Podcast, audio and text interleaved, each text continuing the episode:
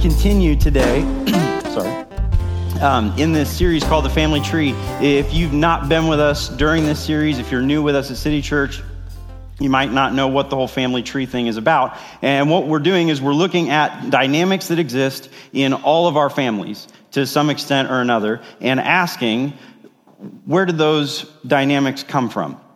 And they're usually influenced by one of two trees. And the first tree is the tree of the knowledge of good and evil that was in Genesis that Adam and Eve ate from that brought sin into this world. Or they're influenced by the tree of Jesus, the tree upon which he hung the cross. That's what the New Testament refers to it as several times. The, the cross is referred to as the tree. And so we're looking at these two trees and asking which one is most influencing our immediate family tree. How does the tree of Jesus influence our families? And so the dynamic that we're going to look at today is one that I think we all deal with, we all feel, we all interact with on a regular basis.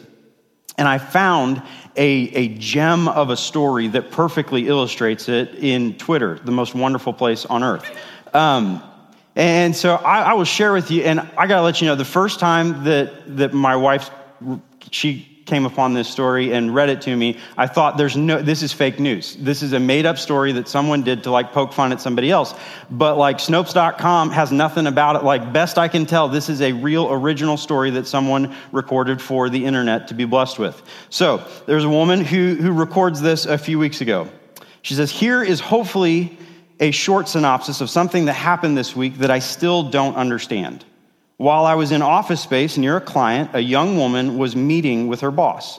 She was, by my estimation, in her late 20s. The boss, also a woman, was giving her feedback and reviewing edits she had made on something this young woman wrote.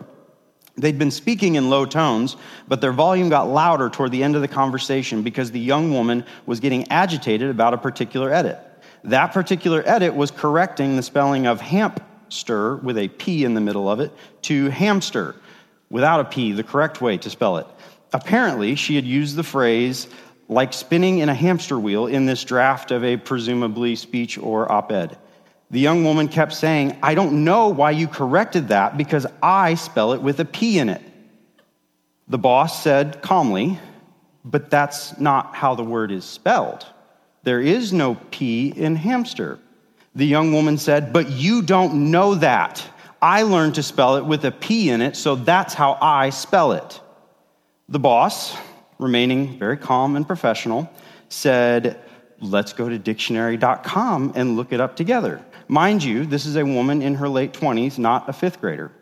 The young woman insists she doesn't need to look it up because it's fine to spell it with a P because that's how she wanted to spell it. The boss says, Let's look over the rest of the piece so I can explain the rest of my edits. They do, and I can see the young woman is fighting back tears. The boss is calm, cool, and handles this with professionalism and empathy. Boss says, I know edits can be difficult to go over sometimes, especially when you're working on new kinds of things as you grow in your career, but it's a necessary process and makes us all better at what we do. Boss gets up from the table and goes to her office, and the young woman can barely hold it together. She moves to another table in the common workspace area, drops all of her stuff loudly on the tabletop, and starts texting. A minute later, her phone rings. It was her mom. She had texted her mom to call her because it was urgent, and I'm sure her mother thought maybe she was in the ER or something. She then puts her mom on speakerphone in the workplace. She bursts into tears and wants her mom to call her boss and tell her not to be mean about telling her how to spell words like hamster.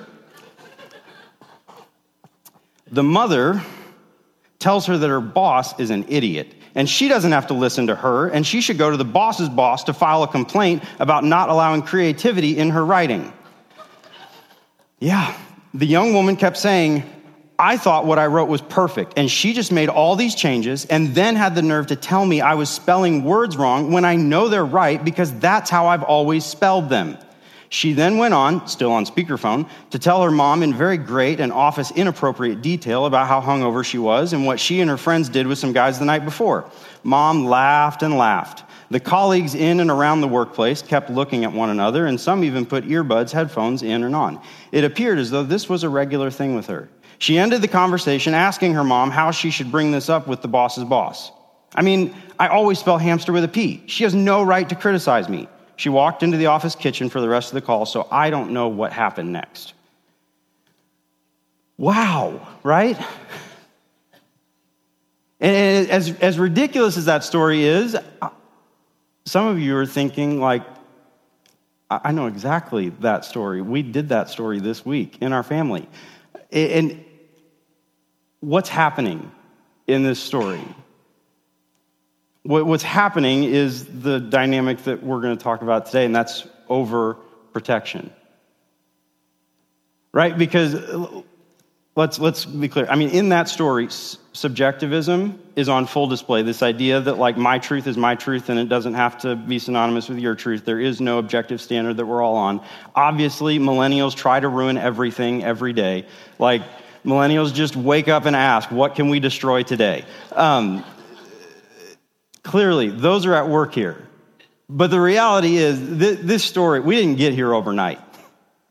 There was a long road that brought this young woman to the place where she needs to be able to spell a word the way that she wants to, regardless of what the dictionary says. it, it is a symptom of the dynamic of overprotective parenting. And overprotection is it's a hard thing to talk about. It's a hard thing to, to look at clearly because it's something that we all battle. I got to tell you, I mean, I'm in the middle of it right now. We've got a three and a five year old.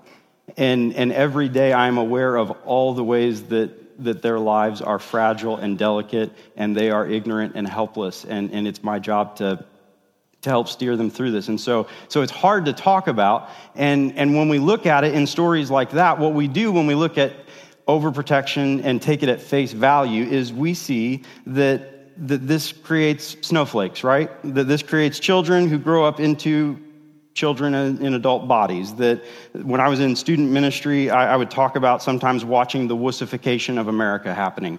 Um, and, that's sort of that's sort of how we, we want to look at overprotective parenting, that is just creating frail, weak children.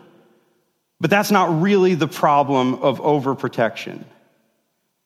Right? We recognize it, we see its effects, but a lot of us haven't thought what is the true problem of overprotection. And the real problem with overprotective parenting is not that it is its own shade tree that has grown to, to create weak and lazy people in our families. Overprotection is not the tree. Overprotection is a fruit of the tree of the knowledge of good and evil. And what it does is it undermines the very character of God, His truth, and our identities as His children. And it masquerades as love in the process. That's a pretty sinister thing to say. Right? Uh, we wouldn't ever accuse ourselves of undermining the very character and truth of God, of undermining our own identities as children of God and putting a happy face on it. But I think that's what overprotection is. We're going to look at four types of overprotective parents, and each one of them actually comes from a misunderstanding of God's grace and what the role of a parent is. And so, as we go through this, we're going to look at a passage of scripture that we've been looking at in the letter to the Romans. It's the book of Romans in your Bible. It's towards the front of the New Testament.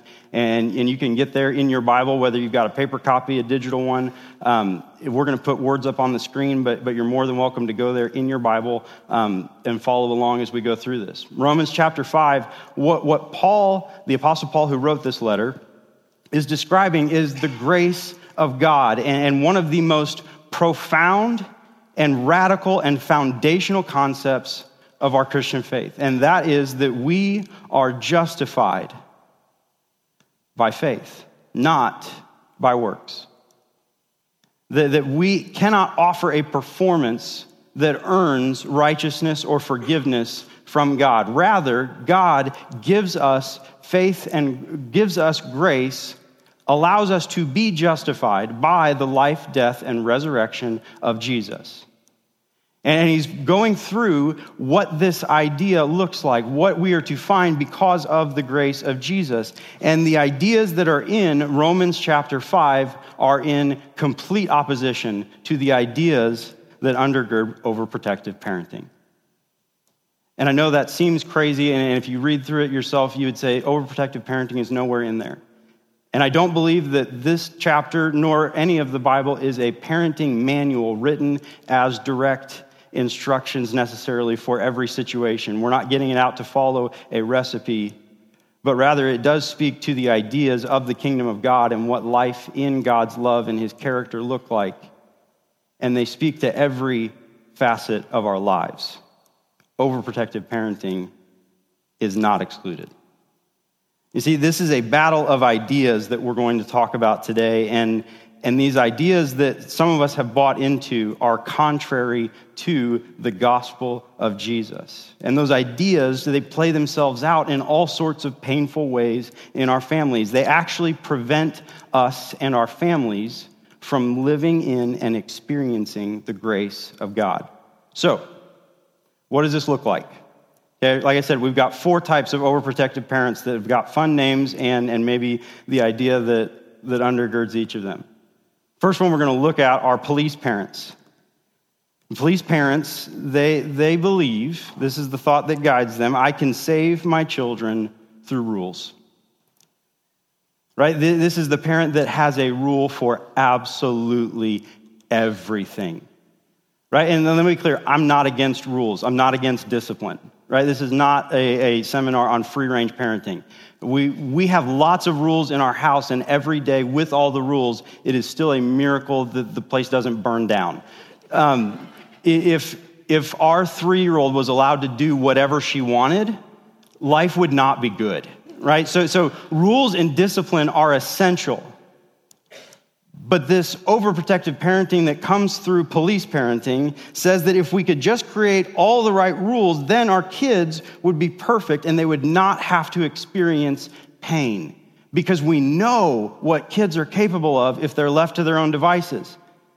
We know what we did as younger people, the mistakes that we made, the pain that we felt. And so if we can just make all the right rules, we can experience, or we can prevent them from experiencing pain at the result of their own actions, the actions of the people around them, or the environments that they find themselves in. We can teach them to be morally good, we can spare them from pain, and, and, and then they'll thank us later at some point. Right? Again, there, there's nothing wrong with discipline or boundaries. Fortnite will destroy your son's brain if he plays it all day long. If you didn't laugh, you've not experienced Fortnite and what it does to an adolescent boy. Um, it, it is not good for us to not have boundaries. But when we have a rule for absolutely everything, when we are so concerned with making sure that everybody is within the lines all the time, we find ourselves using the law to do what the law could never do. That's what Paul said. He's continuing. He says, therefore, in verse 1 of chapter 5. And anytime you see therefore and you're studying the Bible, you ask, what's it there for? And so you go back and you look, and there is a constant thread throughout the entire letter to the church of Rome. And he's talking about the law of Judaism and the ways that they try to live perfectly measuring up to the law or to the rules of what their religion says. And he makes it clear you can't do it. Every single one of us has fallen short of the law. Romans 3:20 says therefore no one will be declared righteous in God's sight by the works of the law rather through the law we become conscious of our sin 328 for we remain we maintain that a person is justified by faith apart from the works of the law over and over Paul is stressing if it is up to you to perfectly keep the commands of God you are going to fail and so then the question is for parents, why do we think that it will be any different with our kids? Why do we think that rules are going to save them? If we can just make all the right rules, then obviously they'll follow them. But really, a lot of times, what that creates are kids who know all the rules. And maybe they'll follow all the rules, but their hearts are not changed. Because the reality is, only grace can make us want to follow the law. There is no law that can change our hearts. And so we end up living without grace, because without grace, God is a controlling, oppressive parent that we can't ever please. A parent with standards that we will never meet. And a, ch- and a child who grows up in a home where there are an overabundance of rules meant to protect them. They will find themselves trying to please an oppressive, controlling standard that they can never measure up to. Right? We think that, that we can create rules that will shelter our children from harm, but we actually reinforce that life is all about their performance. See, what our children have to learn is that the same thing that we have to learn.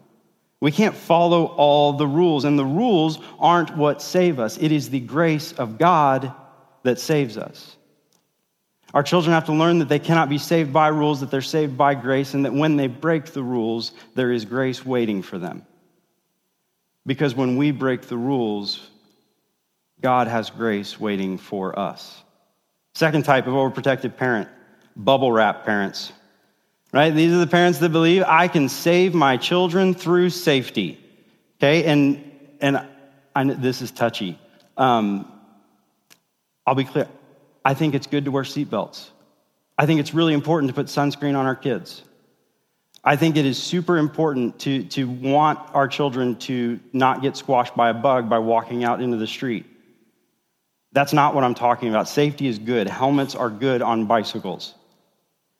But at some point, we can become obsessed with safety, right? We begin to feel that our job as parents is to insulate our children from every accident they might encounter. And it's easiest to think about with little kids, but we do this with our older kids too, right? We want to anticipate every little thing that might come up and get them.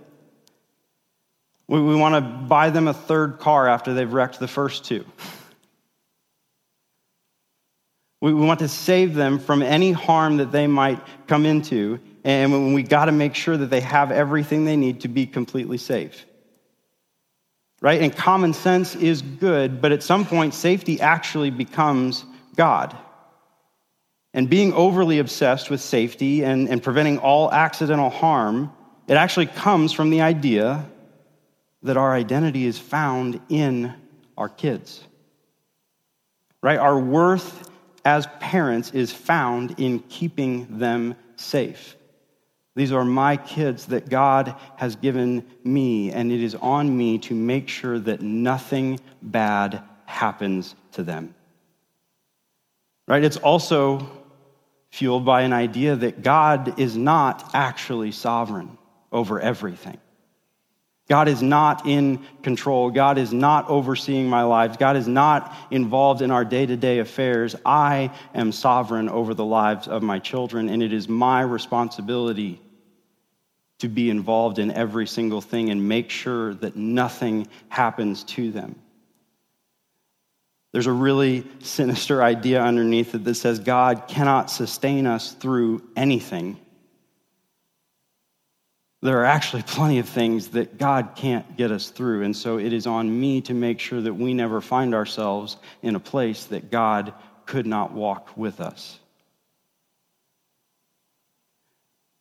Not only is that harmful for us, because it's undergirded by a spirit of fear, it teaches our children that fear is what drives our lives. Fear is our primary motivator for making sure that we do things a certain way. We learn that God is not capable of walking through every circumstance with us. There are times when God and our faith in Him is not enough to see us through what is happening. God cannot be trusted with everything. And the primary thing that we should pursue in this life is safety. Except we can't keep our kids safe. Right? 5 1. Paul says, Therefore, since we have been justified through faith, we have peace with God through our Lord Jesus Christ. Did you catch it? Therefore, since we have kept our children safe, we have peace with God. No. Keeping our children safe is not the source of our peace. The only way to have peace in life is to trust that God has done everything we need to inherit eternal life with Him. And the practical reality is that we can check every box, we can cover every base. We can do everything a blog post tells us we're supposed to do. And none of it guarantees the safety of our children. There is absolutely nothing that guarantees our children will be safe. What God does guarantee is that He will never leave us or forsake us that He is present in the midst of everything, and that His grace is sufficient for all circumstances. And so we cannot live guided by fear that God is not capable of sustaining us through anything. Third type of parent lawnmower parents. I did not make this one up. Helicopter parenting, that is so 2005. Um, we, we have moved, we've moved on. We are now lawnmower parents, right? This is, I can save my children through comfort. And a lawnmower parent is going to mow over any obstacle that their child might have in their life right? And so he forgot his water bottle at school. And so I will spend an hour and a half in my car to make sure that he gets the water bottle instead of having to drink the oppressive tap water that comes out of the fountain on the wall. Um, right? It's going to kill us.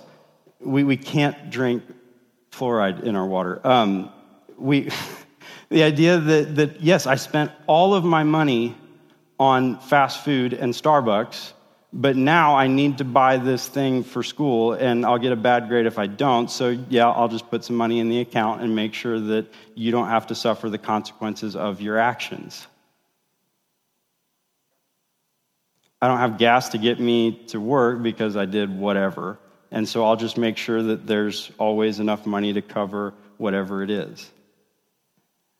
The idea of a lawnmower parent says that pain, discomfort, and suffering, those are the opposite of God's design. So let's just eliminate all of those things from their lives so that they can experience what God wanted for humanity right? So, no matter what it is, we are going to fight all of their battles for them. We are going to attack the umpire that called them out. We're going to call the teacher to make sure that, that the A is given on the paper because you have no idea what it would do to my daughter if she got a B. And, and we're going to make sure that our children never experience pain.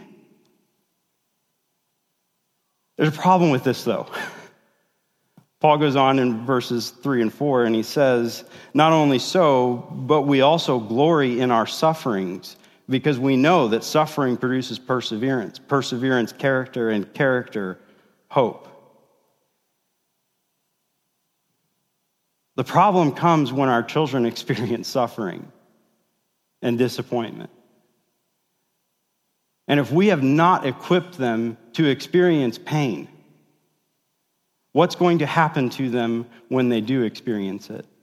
Paul is clear not just here, all throughout the New Testament. Paul, Peter, John, anyone that is writing makes it very clear that pain, suffering is a part of the deal. Don't, don't like hope that you go most of your time without it. Just expect that it's going to come your way. We live in a broken and fallen world. Pain and suffering will visit us. Jesus says that if you're his disciple, you can count on it. And actually, you're supposed to count yourself as blessed when you experience it because that's exactly what they did to the prophets that came before him. So, what happens when our children suffer? What happens when our children suffer for Jesus?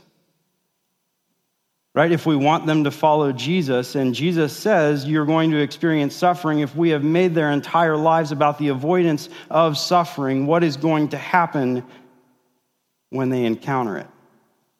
Here's maybe scarier, harder question.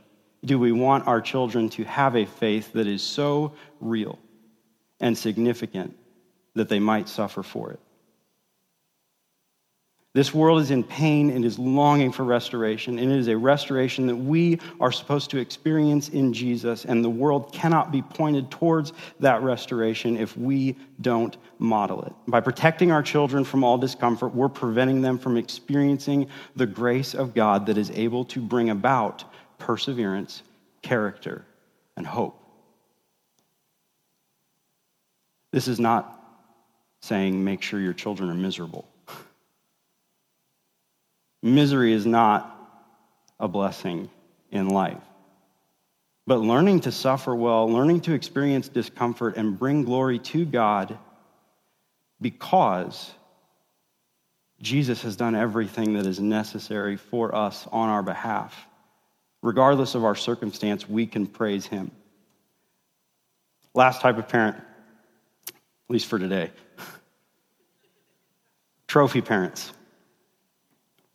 Trophy parents believe I can save myself through my children. Right? A trophy parent's identity is found in their kids. Right? A trophy parent believes my kids are a reflection of me. I live through my kids. I make sure they get all the good grades and they make every team because those things reflect really well on me.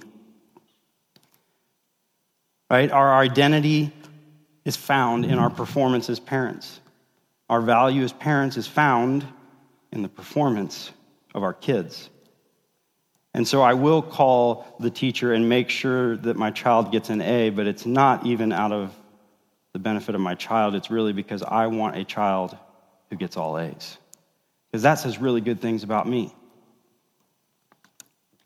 Nobody actually says this, of course. and it's really sneaky, and these get muddled together. But underneath this style of parenting, this idea that, that I want to get every bit of glory I possibly can from the performance of my children, or I will do anything to, to cover up the brokenness of my children so that it doesn't reflect poorly on me, is from this idea that I am justifying my own salvation through some performance right? If I can be a good enough parent, then God and everybody else will think I'm awesome. If my kids can measure up to a certain standard, that will say something about me. If my kids are holy, that means I'm holy. Who I am is dependent on what my children do. That's completely opposite of the gospel of Jesus. Paul says in verse 5, right, that hope that comes about from character, perseverance that suffering brings on. Hope does not put us to shame because God's love has been poured out into our hearts through the Holy Spirit who has been given to us. Hope does not put us to shame. Hope actually eliminates shame. The, the grace of Jesus eliminates shame. And so there is no action that our kids or anybody else could do that defines who we are. There is no amount of brokenness that can be present in the people around us or in us that becomes our identity. That's what shame is, right? Guilt says, I've done something wrong. Shame says, I am bad. There's something fundamentally wrong with me. And there is something fundamentally wrong with us. It's called sin. Yet, God has removed sin and shame. And so there is no blemish that anybody can put on you because of their actions. And so we do not have to parent in a way that is afraid of what our children's lives or actions may or may not say about us. That's important. We can want good things for our kids, but our primary motivator doesn't have to be making sure that our kids are the right reflection of us because the only reflection that matters is what Jesus has done. And when God looks at us, he sees Jesus' reflection on us.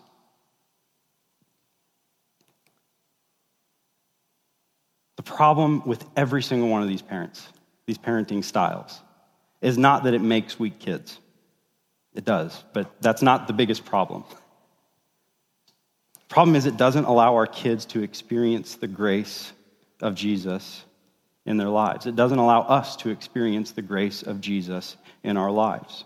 right? We have told ourselves that the ultimate goal as parents, the ultimate picture of perfection as parents, the best job you can do in parenting is to make sure that your kids never feel like they need Jesus.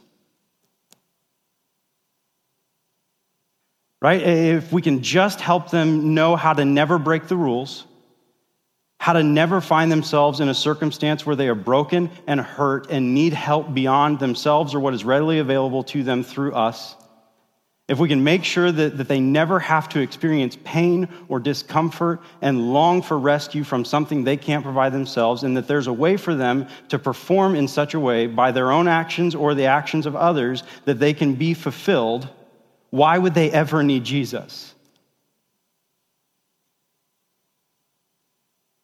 I don't know that that's the best dream we could have for our kids.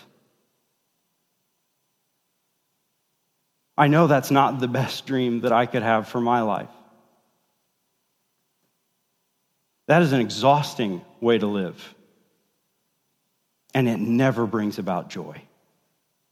It never brings about fulfillment. It never brings about peace. See, our role as parents is shaped by the gospel. What does Paul say is maybe a better way to look at life. Verses 6 through 8, he says, You see, at just the right time, when we were still powerless, Christ died for the ungodly. Very rarely will anyone die for a righteous person, though for a good person, someone might possibly dare to die. But God demonstrates his own love for us in this. While we were still sinners, Christ died for us. No matter how good our performance is, it will never be good enough. Yet God didn't die for people who had performed well enough. God died for sinners. God died for broken people like you and me. Our role as parents is not to be God for our children.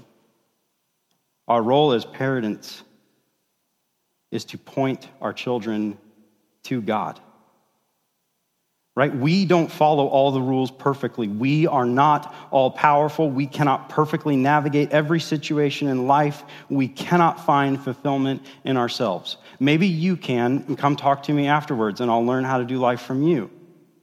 But we cannot do everything perfectly, and neither will our children. And so they do not need to learn how to be God from us.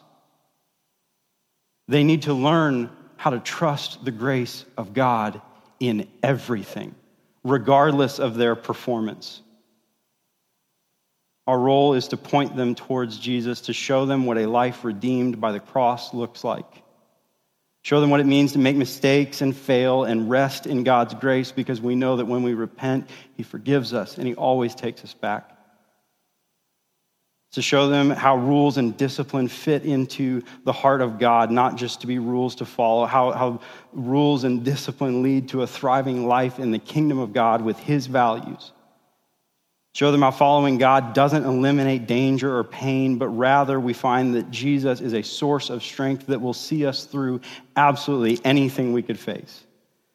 Show them that daily we have to trust Him with our own lives, with their lives and pursue His will. Show them that our identity and security is found in absolutely nothing but the performance of Jesus on our behalf. The painful reality of parenting is that we are not equipped for the job.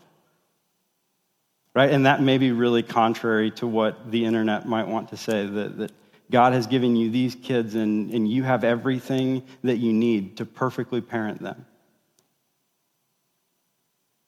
You on your own do not have what you need.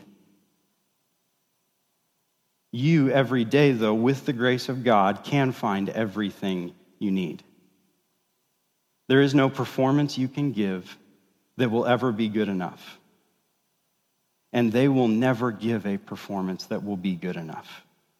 And so rather than teach them to follow some performance that will never satisfy, Teach them what it looks like to desperately need Jesus every single day, to cover up our inadequacies, to cover up our fears, to cover up our shame, to cover every bit of brokenness we might experience, to walk through suffering and pain with us because the only thing that we really, really need is to be reconciled with God, and He has done everything necessary for that. That's terrifying, and it's scary, and it's hard. And our lives don't change just because we recognize this, right? We can't just know it as an intellectual fact. Baseball is still a reality in our world, even if we know that we don't have to measure up to performance. The goal is not to get out of baseball. The goal is to walk into baseball trusting the grace of Jesus for everything. And so maybe this week, this starts, a change starts with daily surrendering, whatever it is, whatever type of overprotective parenting, whatever type of brokenness you have in your family. Let's surrender that to Jesus. Let's stop looking at it through the lens that I can save my children through blank. I can't save my children at all.